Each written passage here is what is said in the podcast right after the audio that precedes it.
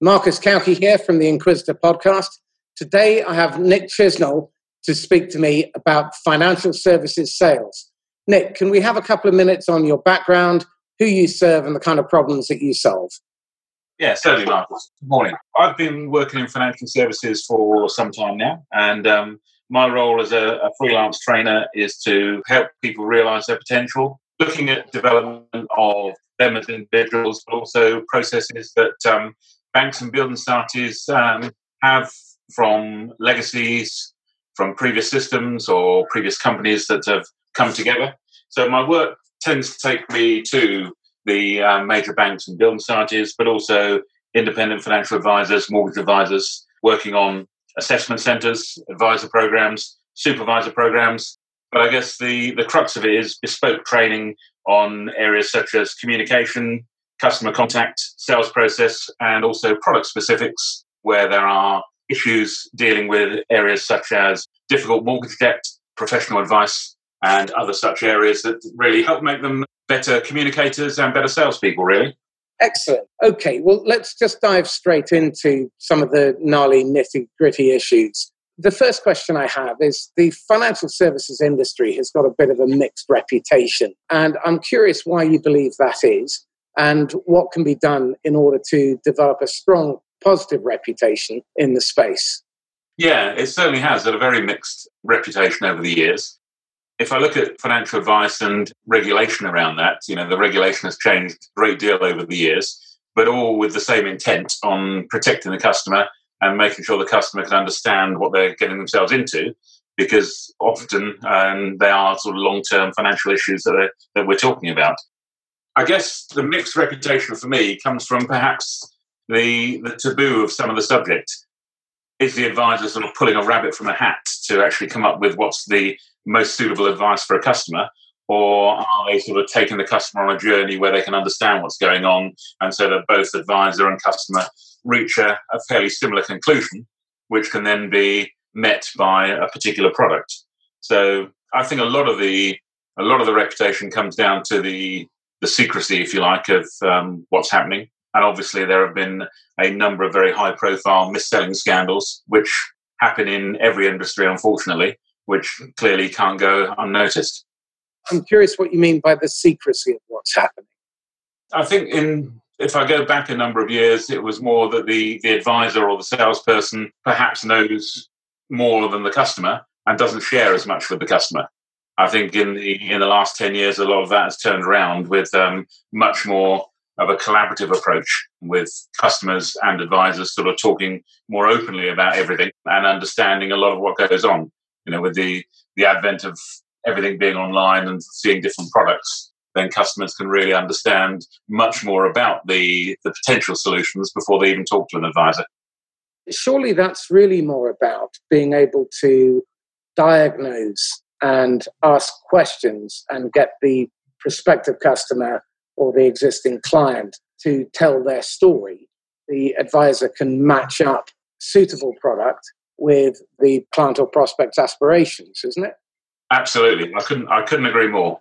When we talk about selling or we talk about advising, then the more it is about talking to the customer and finding out, you know, where the best fit is and where we can actually do business, then that's the the only way to actually make a sale. I mean, certainly from my experience of being a customer or a prospect, I've tended to find that the KYC, the Know Your Customer process, extremely robotic, and it focuses on the intellectual rather than the emotional, which is the antithesis of selling. I'm curious to hear whether or not there have been any shifts in that space since the last time I suffered conversation with an IFA. I would like to think they have.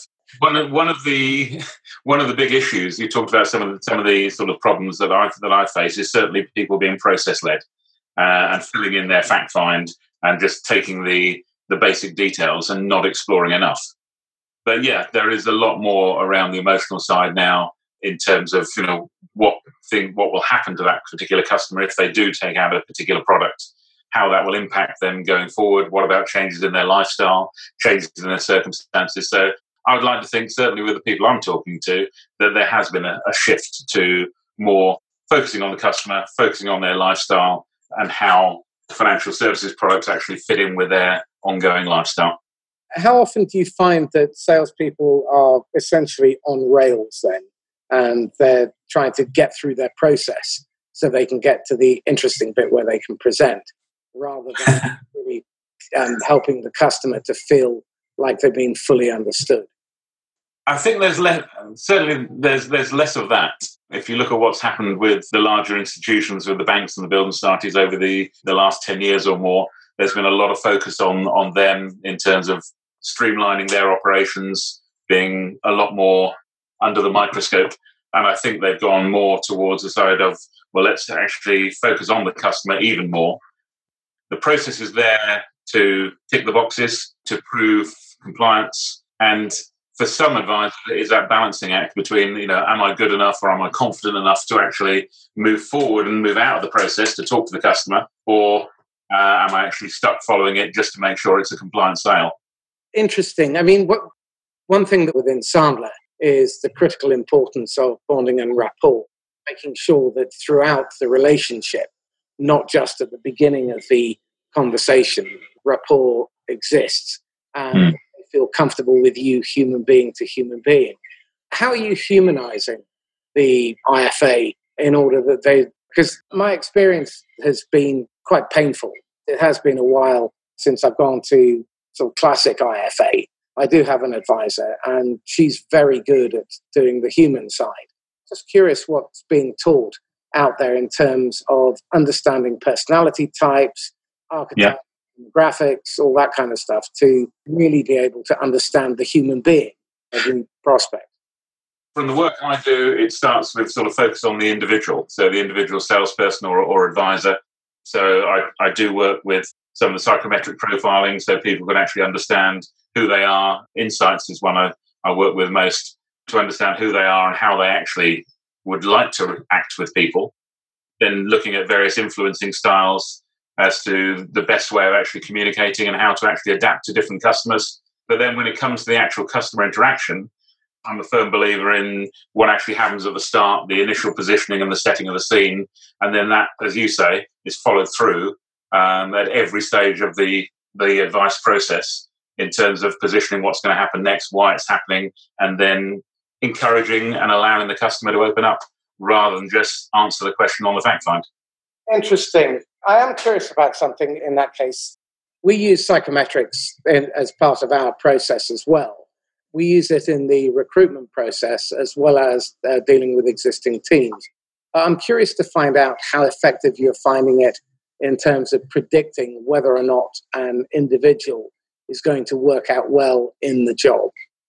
I've not seen it or I've not used it because companies have normally gone through the recruitment process. So whether they've used it and follow it through from there. But certainly using it with people in role, it's given them much more self awareness and an ability and confidence to actually move forward in an area they're comfortable with, but also tackle some of the areas they're not because they they see the psychometrics as a, quite a good pat on the back that says, you know, you are pretty good in this area, so keep doing that. But actually, now if you're good at that area, we can actually then focus on some of the other areas to actually make you a, a better advisor, a better salesperson. This then brings me to the area of recruitment.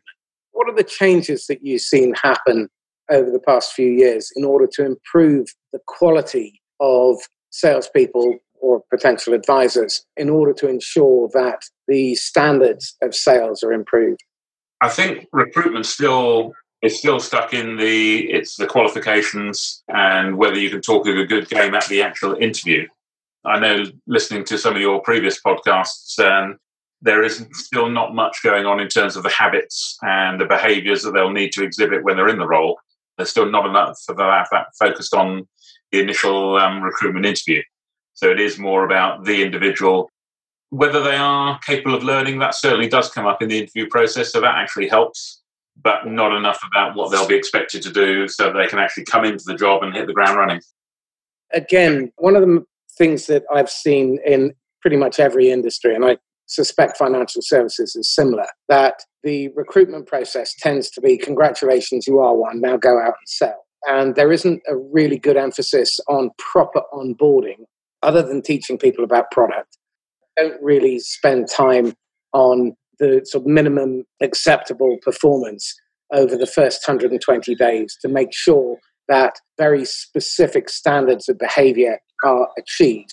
And then following on from the onboarding process, very little emphasis on coaching and even less emphasis on career pathing. I'm curious to see mm. what in the industry there. Take it on two aspects there. Firstly, from the advisor perspective, I would agree with you. It's very much they're into the role. They've got a lot of systems to get to grips with. They've got a lot of actually process to get to grips with. So actually, the customer content part of it, whilst it's still focused on, can get left behind because actually we've got to get the fact finds done. We've got to get the systems right. We've got to make sure everything actually flows through the process. And so there's less emphasis on that customer contact, I think, from the advisors initially. Sorry, Nick, is that because of compliance reasons? I don't think necessarily just compliance reasons. I think it is just that um, a lot of the the big banks and building societies do have the systems that are such that they have to be filled in in a certain way, and there's lots of different systems often to go into. So I think it's a it's a bigger beast than just actually talking to a customer and filling in perhaps a fact find on a piece of paper that can can be looked at and viewed and then actually taken forward. Let's revisit the coaching question then. Managers who claim that they're too busy and they're stretched typically aren't coaching. If they were coaching, their people would be largely independent and self functioning. A lot of supervisory or firefighting. And I, I, what I tend to describe managers as are either fire chiefs or hmm. arson. So they're either trying to put out fires or they're setting them for themselves. yes, yeah, very much so. And yeah, on, from the supervisor's perspective, the work I do does focus on you know the first hundred days. You know, if you're a new supervisor coming into a role, what are you going to do in the first hundred days? You know, where's the focus on your customers, i.e., your staff and uh, your advisors? You know, where's that focus? Where are you going to take that? How are you going to move them from where they are now to where they need to be? So it's very easy in financial services is to run the desk. You know, that's all you do. You sit at your desk. You got very, you got a, you got a team of advisors. If they're in the same location or remote, it doesn't seem to make any difference. That um, coaching does seem to be the last thing on the list, unfortunately, because it's very easy to say to an advisor, "Well, look, you know, you are an advisor. You've got the expertise. You've got the qualification. Therefore, I'll tell you to go and do something, and off you go and do it." So the coaching does still get left behind, unfortunately. That sounds to me like management by abdication. What's mm-hmm. the turnover rate as a result of that? Yeah, I think that depends on people's motivations for being in the role. When you look at, again, some of the larger institutions, then people can move around within the company. So the financial advice is part of their uh, employment within that particular company. So they can move across to different areas what financial advice, because of the regulation and because of the more complex processes sometimes involved, does give them some very good transferable skills within the company.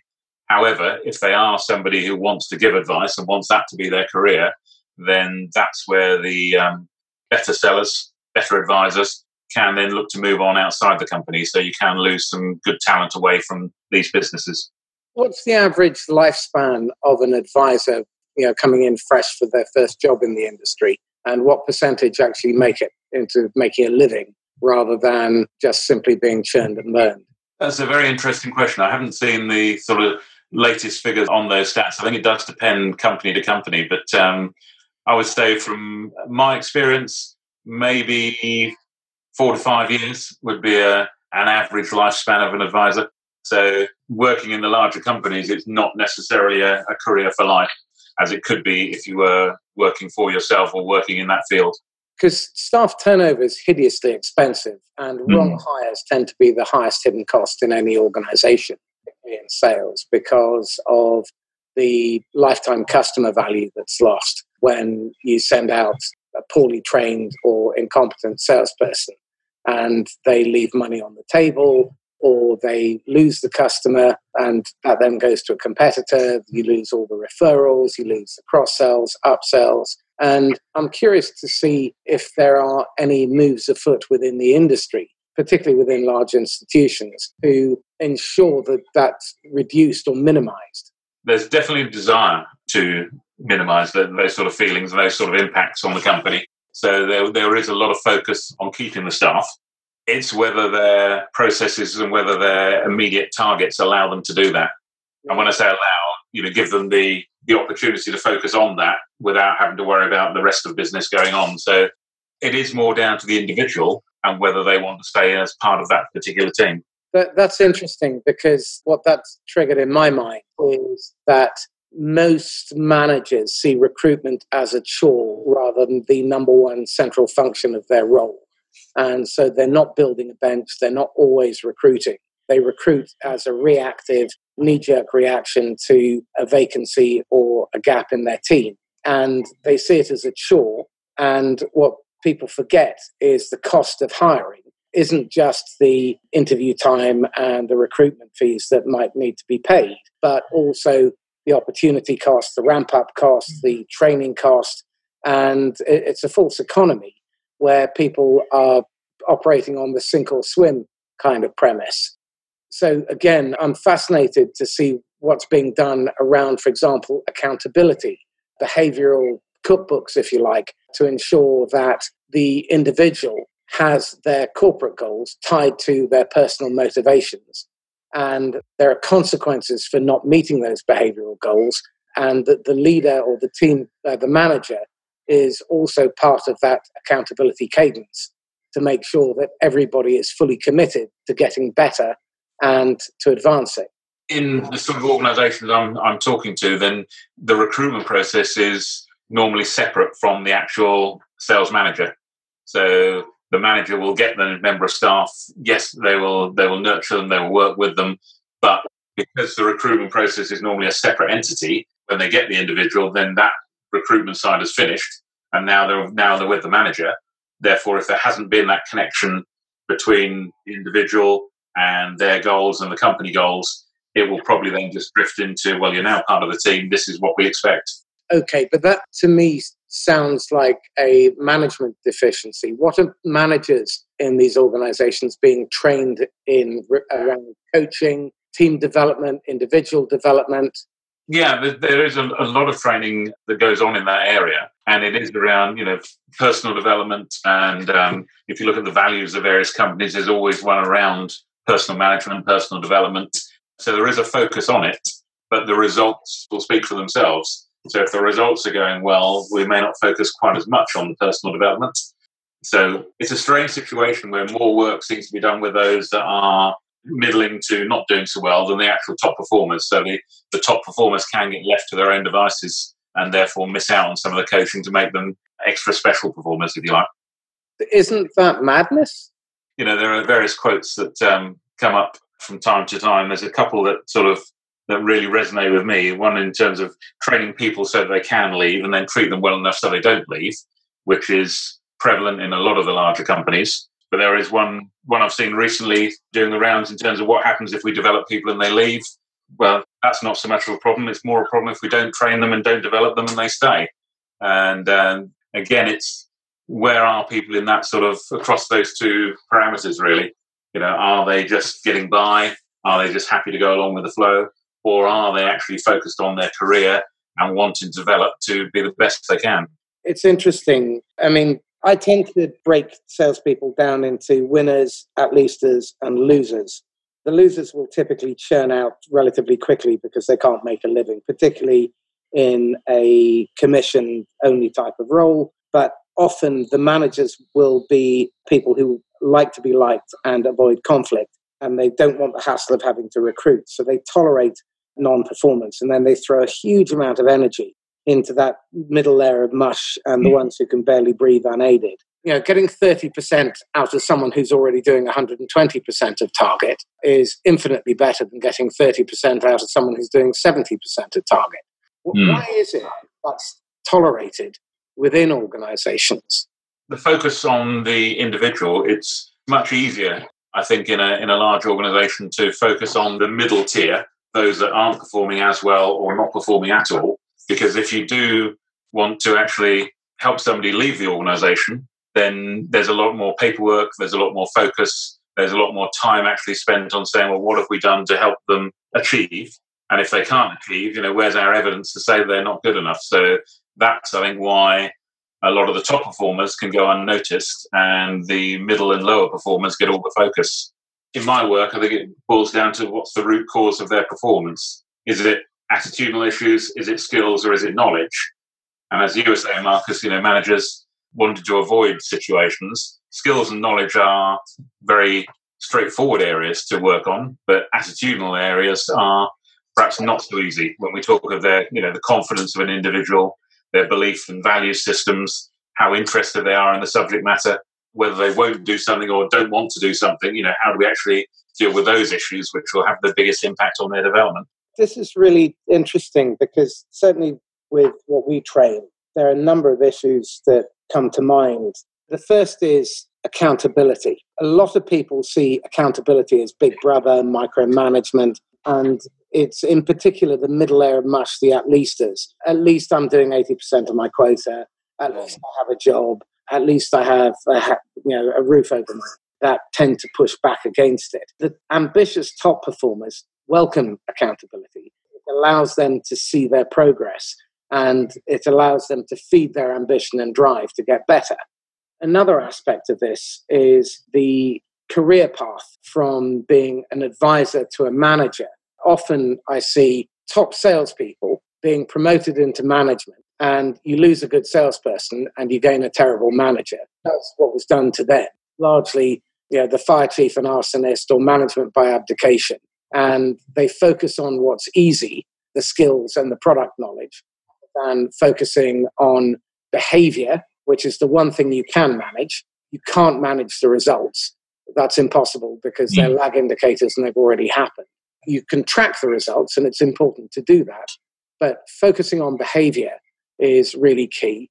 And there's very little ramp up in terms of moving from salesperson to manager.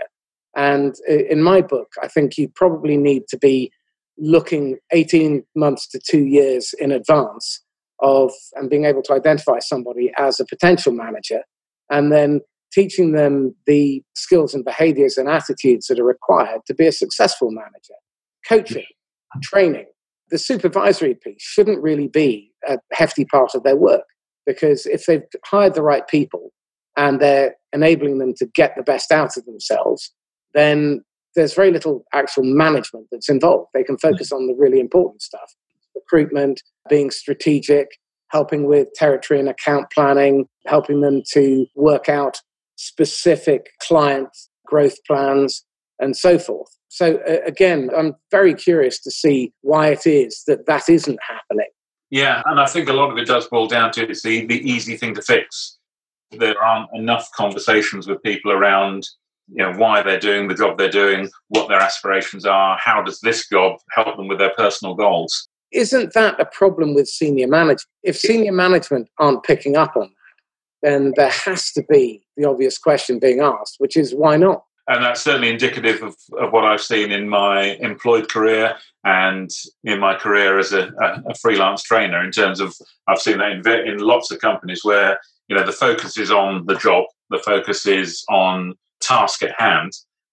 Some companies are getting more used to actually working with their staff, and um, the larger companies, if they see that that member of staff coming in and want to keep that member of staff, then they will explore those areas. Sometimes outside of the current job, but explore them as a, an added extra, if you like, to keep that member of staff. If they don't carry on in this particular role, they can actually work somewhere else in the company.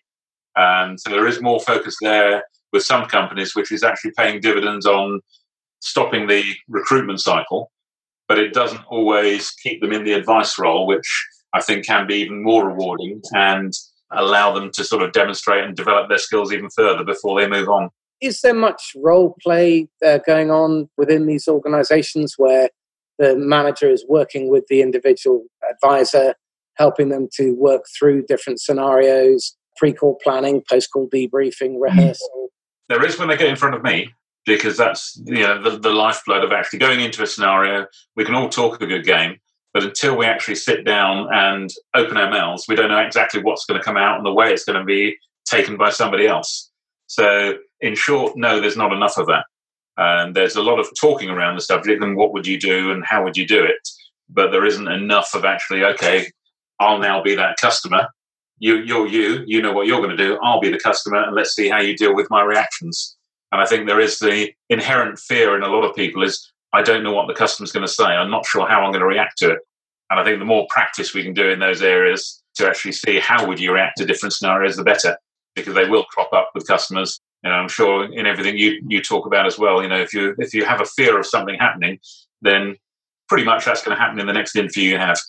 This is really interesting because, again, it strikes me that the advisors don't appear to be taking much personal ownership for their own progression um, because of the culture of the organizations that they're in. It seems that they're waiting to be spoon fed or told what to do. Is that a fair observation? Yes, I think it is. It is within some companies. I think it depends on the ethos of the company and the the focus on the staff. There are certainly there's a few companies I work with where there's very much a, a collaborative approach with the staff and so they are seen as you know the most important people, which I know is a, a phrase that goes around um, many a boardroom or many a, a, staff meeting. But they are seen as the key people to actually make a difference with the customers. I think companies where they have um, very good approval ratings from their customers, they tend to get more of a focus on the individual, and therefore the individual is more willing, perhaps, to take on ownership for their own their own development. It's a bit like the virtuous circle. You know, when something's going well, it's easier to add to it but if it's the other way around, then I think it's very easy to just get stuck into a rut of actually waiting for to be told what to do, waiting for something to happen. There's less of a desire, if you like, to sort of push the boundaries and, and really fly as an advisor. Interesting. So let me ask this. I mean, is there any form of personal 90 day planning or any form of scorecarding that the individual is expected to go through in order to ensure that they're making, they're advancing in terms of their competencies and their capabilities? That's normally built into an annual review process. But in terms of more the short term or the ones that are going to have the bigger impact, not as much from the company side, more down to the individual. So the, the good advisor, the good salesperson will do that and will follow it through. But often, as we've already said, you know, in terms of managers sort of running the desk and, and putting out fires, there is not always the time or the focus on actually following through on somebody's personal goals, personal development. You know, there is more down to the individual to actually follow through themselves. So, what's the the consequence of that?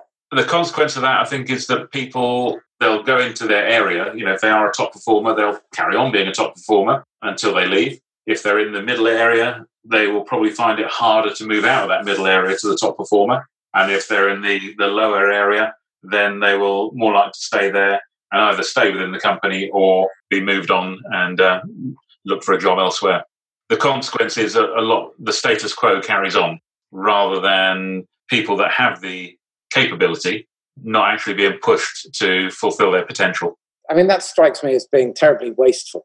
It can be. So, you know, there is a lot, I say, a lot down to the individual. Again, in a large advice team or a large sales team, it's easier for people to stay within that area. So it does depend on the individual manager, the ethos of the company to actually enable them to sort of drive through that.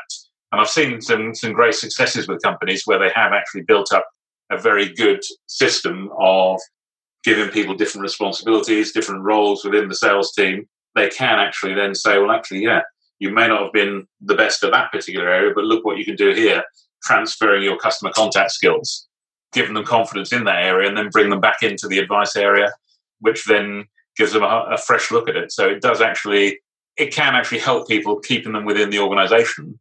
But again, the top performers are the ones where you're probably going to have the biggest impact, and they are still generally left to their own devices to carry on being top performers why would people leave what appears to be a relatively safe environment and within the larger institutions and then go independent?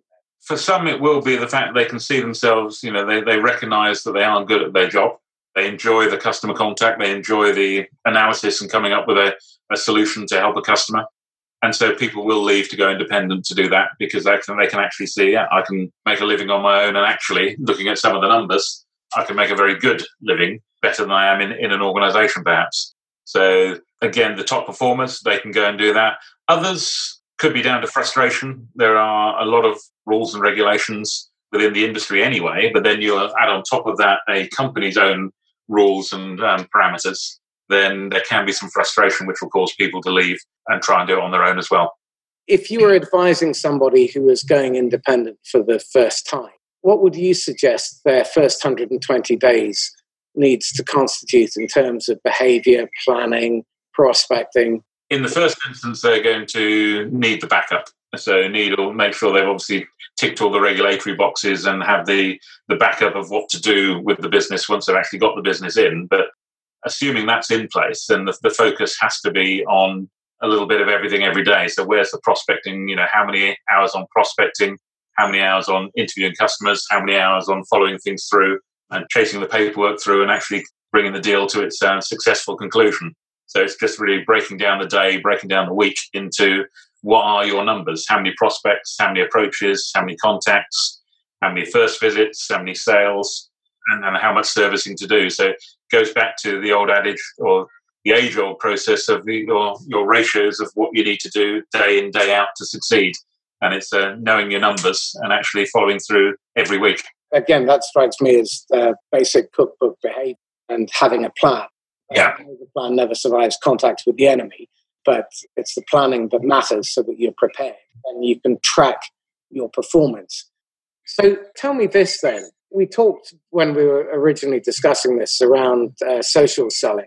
And I'm curious why there isn't more use of social selling within the industry because mm-hmm. it can be extremely effective if it's used in conjunction with physical follow up by telephone and through email to a lesser degree. But I'm curious, why hasn't the industry really grabbed the bull by the horns on social selling? I don't know. Most of my work over the last three or four years has been with the large, larger institutions. So I guess their form of social selling will be what's on their corporate website and attracting customers in that way.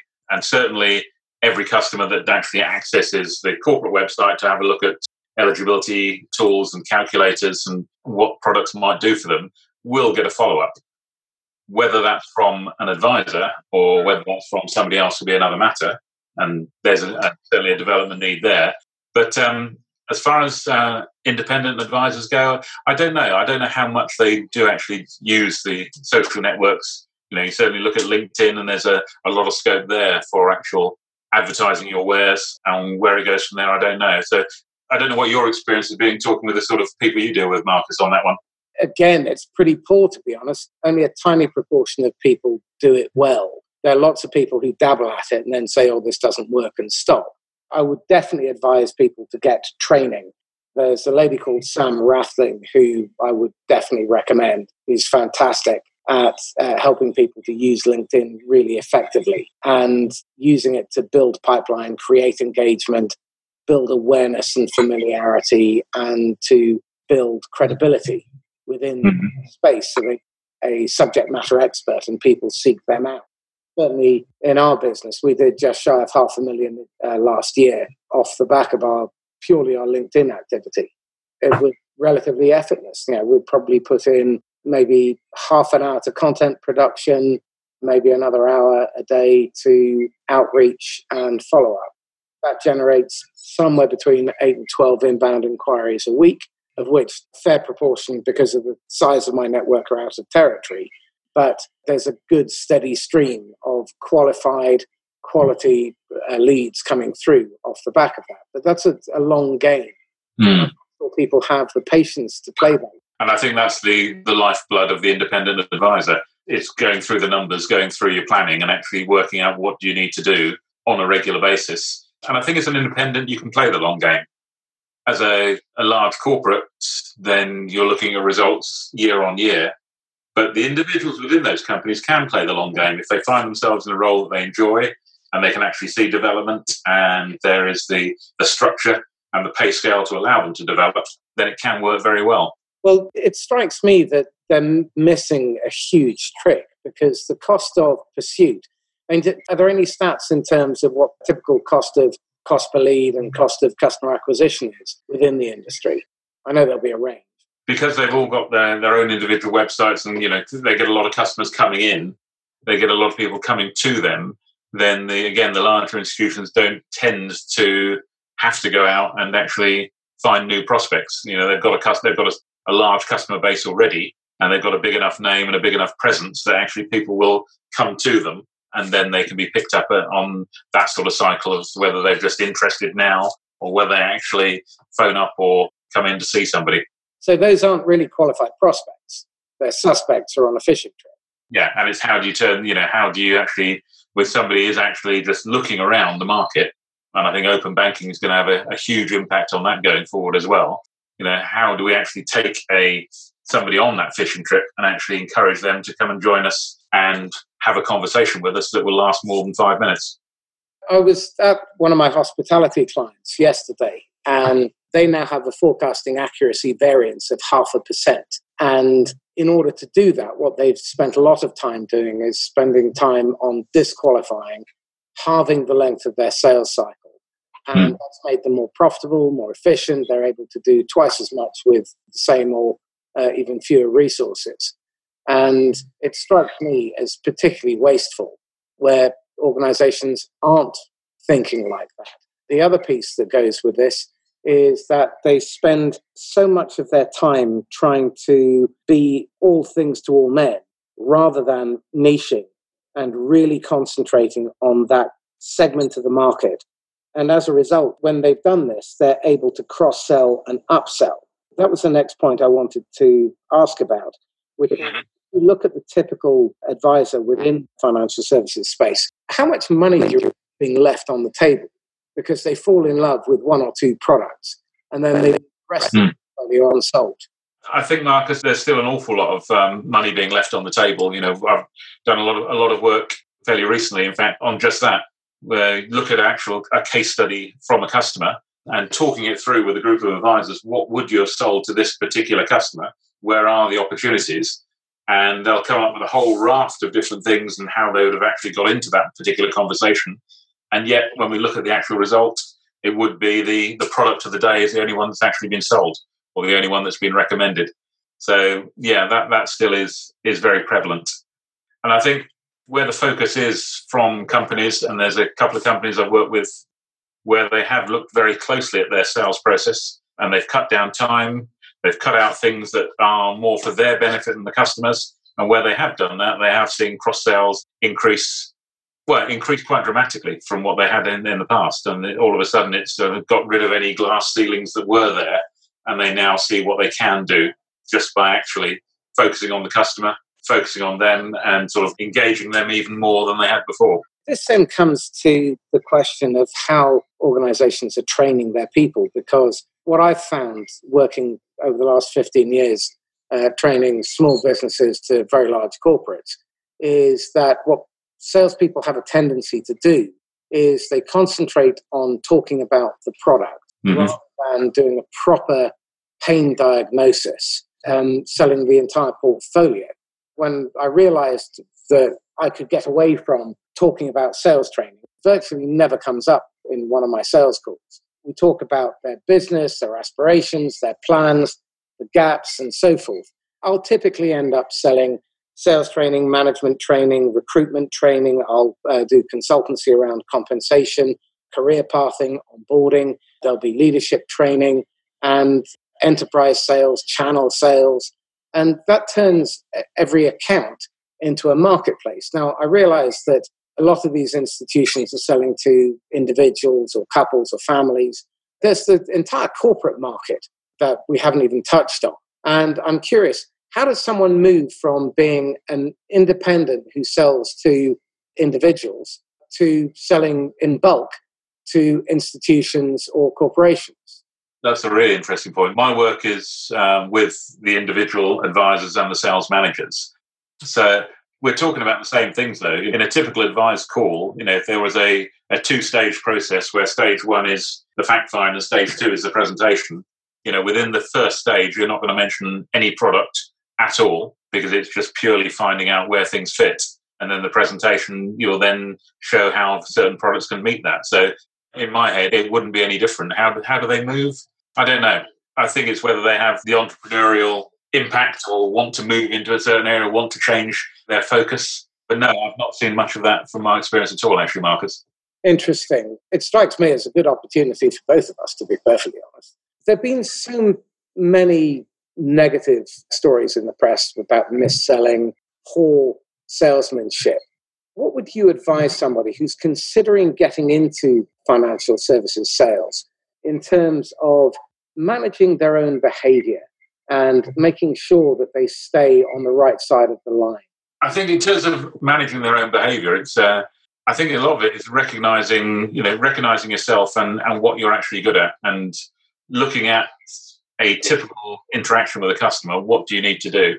Being really focusing on good questioning, good listening, staying on the right side of the line. It's just, it's the right skills to really focus on the customer. But you've got to have the attention to detail to be able to satisfy regulation, satisfy the know your customer, make sure you haven't missed anything. So it's having a good structure, not just good intentions, but a really good interaction with somebody that actually enables you to get to know them, find out from them, and assimilate all that information. A lot of what I see from some advisors is great intentions and asking all the right questions. They've got all the information they need, but sometimes they can't assimilate all that information and then analyze it to produce the right result for the customer. So a lot of customers sort of leave at the end of that first stage of the process because the advisor hasn't translated what they've understood and what they've gathered into a meaningful outcome for them. Again, this is not just financial services. A lot of salespeople seem to have no goals, no plan, and no discipline. As a result of that, what they tend to do is fall by the wayside very quickly. The emphasis is on selfish selling rather than the customer experience.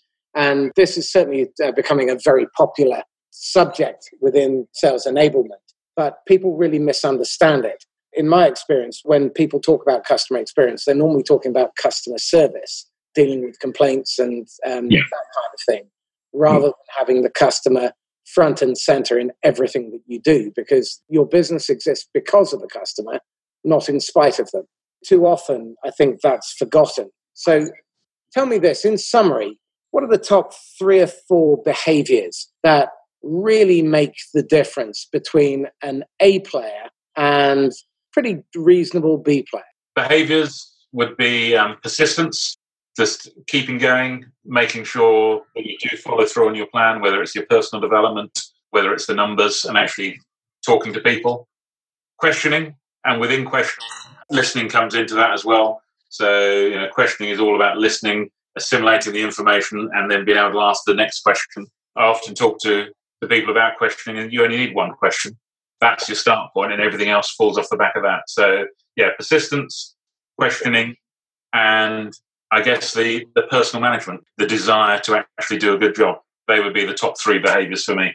I would add to that, I think listening, which you've already mentioned, but genuine listening requires you to pay attention. Attention is a currency. The challenge that I see is that salespeople tend to hear with happy ears and they tend to gloss over. And when it comes to questioning, they're afraid to dig deep.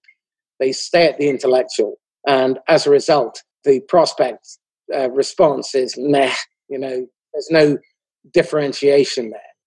Intent is really important. Having the intent to help and find a win win or no deal. And again, you're not there to try and convince the customer or the prospect. Your job is to diagnose and help them convince themselves that mm. they want help. Because yeah. trying to convince somebody who doesn't want help is essentially pushing rope uphill. Another element of this, I think, is discipline. They need to do the right behaviors consistently over time and mean it. And too often, what I've seen is that salespeople in every discipline have a tendency to go at something for a while, their motivation wanes, they're not resilient, they give up, and then they move to the next shiny object. I think consistency, doing a little and often in terms of prospecting, yeah. don't do a lot, so much so that you hate it, and then put it off again for another three months, because then you'll suffer from feast and famine there's a slide I use very regularly in terms of um, focusing on the process and focusing on the customer. You know, and how can an advisor move away from their process to truly focus on the customer, so the customer understands they're focusing on them, and that's where you get great advice. When they, when you can move away from the process, you ask questions that make the customer think, and then you be quiet and wait for the customer response, and then build on that rather than the yes/no questions, the closed questions, the short answer questions all of those lead you to fill in your fact find, but not actually show true intent and interest in the customer, as you just said. One of the really interesting bits of research I read, it must have been about 10 years ago, was that the average length of time a salesperson can keep silent when silence enters the conversation is 0.6 of a second. Now, that's a travesty because when you pause and you let the customer paint their picture, tell their story, they will tell you how to sell to. In every case, we all like talking about ourselves. So just allow the person to talk about themselves and talk about their situation and how they want things to end up. After all, they're in front of you. Nobody likes to be to be sold to, but everyone does want to buy something, and they wouldn't be talking to you if they didn't actually have it, uh, identified a need themselves or want to buy something. Absolutely. Well, on that note, I think we should wrap up. Nick, could you give your contact details and how people can get hold of you by phone, by email, website? You can contact me via LinkedIn or on telephone number 07917 442207 or email nickchiz9000 at gmail.com. Excellent. Nick, thank you very much. It's been very enlightening and really appreciate your time. Thanks, Marcus. Pleasure. Thank you all for listening. Look forward to speaking to you again soon on the Inquisitor podcast. Bye for now.